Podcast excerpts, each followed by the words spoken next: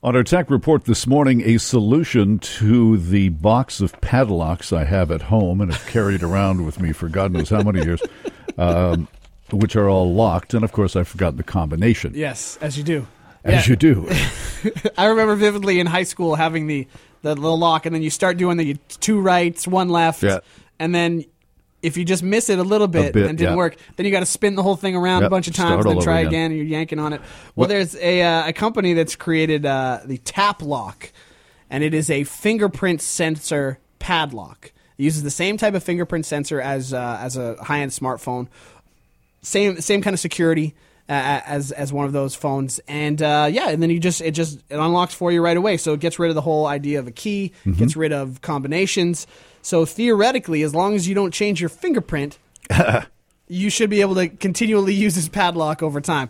Uh, th- some of the cool things about it, though, is that it does it. Uh, you know, it, you program it with uh, an app for your smartphone, and it uh, it can store up to 200, uh, 200 fingerprints. Now, if you have 200 fingerprints registered for your lock, perhaps you don't need a lock for that thing if 200 people are allowed access to it. Oh, you need a security guard. well, I was just thinking like a, you know, like a construction site as an example. Okay, sure, yeah, You know, yeah, yeah, absolutely.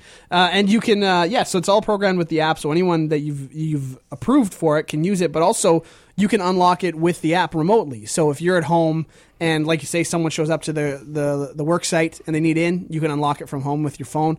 Um, it's uh, it's also got a really long lasting battery, so you can charge it once, and that's you're good for about three years. So it's it's not something that requires a lot of upkeep. Um, the tech is is is pretty it's pretty contained and, and, and safe. So, I mean, it can still get cut with a bolt cutter as much as your lock could. As, yes, as much as your uh, your uh, your Or old somebody could just throw a rock through the window and yes, climb in the window. Exactly, exactly. But it does. Uh, it solves that uh, minor nuisance of forgetting your combination and having to buy a new lock. Now, I've got a smartphone that has the fingerprint Yes. reader on it, and Yeah. Mm-hmm. I use that. I don't um, because just because it's easy, it's Yeah. convenient.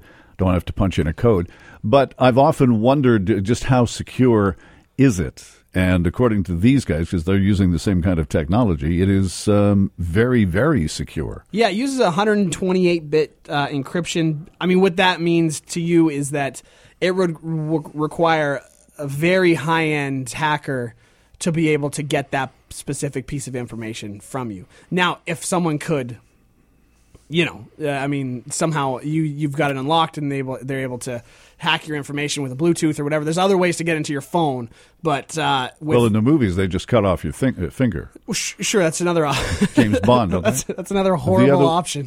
The other one was uh, to you, they take a fingerprint impression uh, in I forget what the substance like a was. silicone. They Yeah, spray on then- the pad, and then they lift it, and then they heat it up, and something or other. Yeah, Yeah, I don't yeah. know. I've said, I think they did that in, in, in a few spy movies. But Is that the movies too? Okay. unless you are, uh, unless you're an international spy, and people are trying to get into your locker.